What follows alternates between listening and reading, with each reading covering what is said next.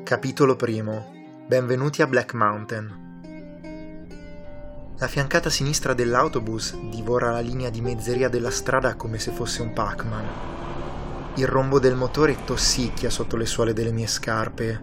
Il sole è calato dietro le montagne ormai e la luce è poca e allora l'autista, un tizio scorbutico di mezza età, ha dovuto accendere le luci, luci che feriscono l'aria nebbiosa di queste parti.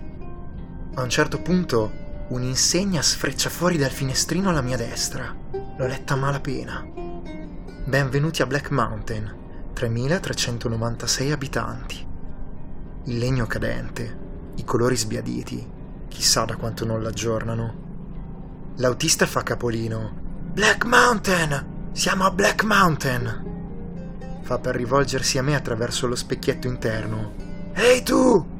Sei stata tu a chiedermi di avvisarti, no? Annuisco istintivamente, anche se probabilmente non può vedermi. Sì, grazie mille. Ti avviso che la fermata è fuori città. Dovrai camminare un po' per arrivare al centro abitato. Eh, non so perché l'abbiano messa così fuori. Ringrazio di nuovo distrattamente.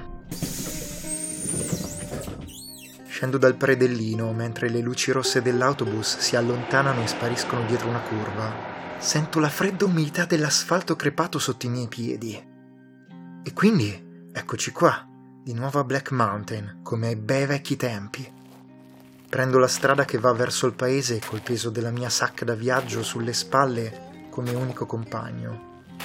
Il freddo seral dei boschi mi entra sotto la giacca di pelle lisa Abituata com'ero al clima temperato della costa, non ricordavo più che qui sulle montagne facesse così freddo. Dovrò rifarci l'abitudine a quanto pare. Cammino da un sacco ormai.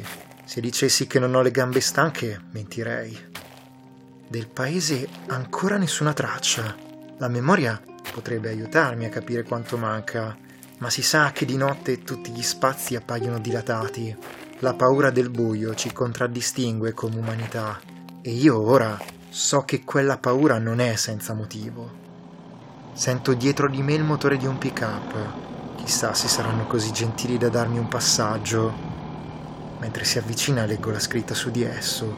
Dipartimento dello sceriffo di Black Mountain.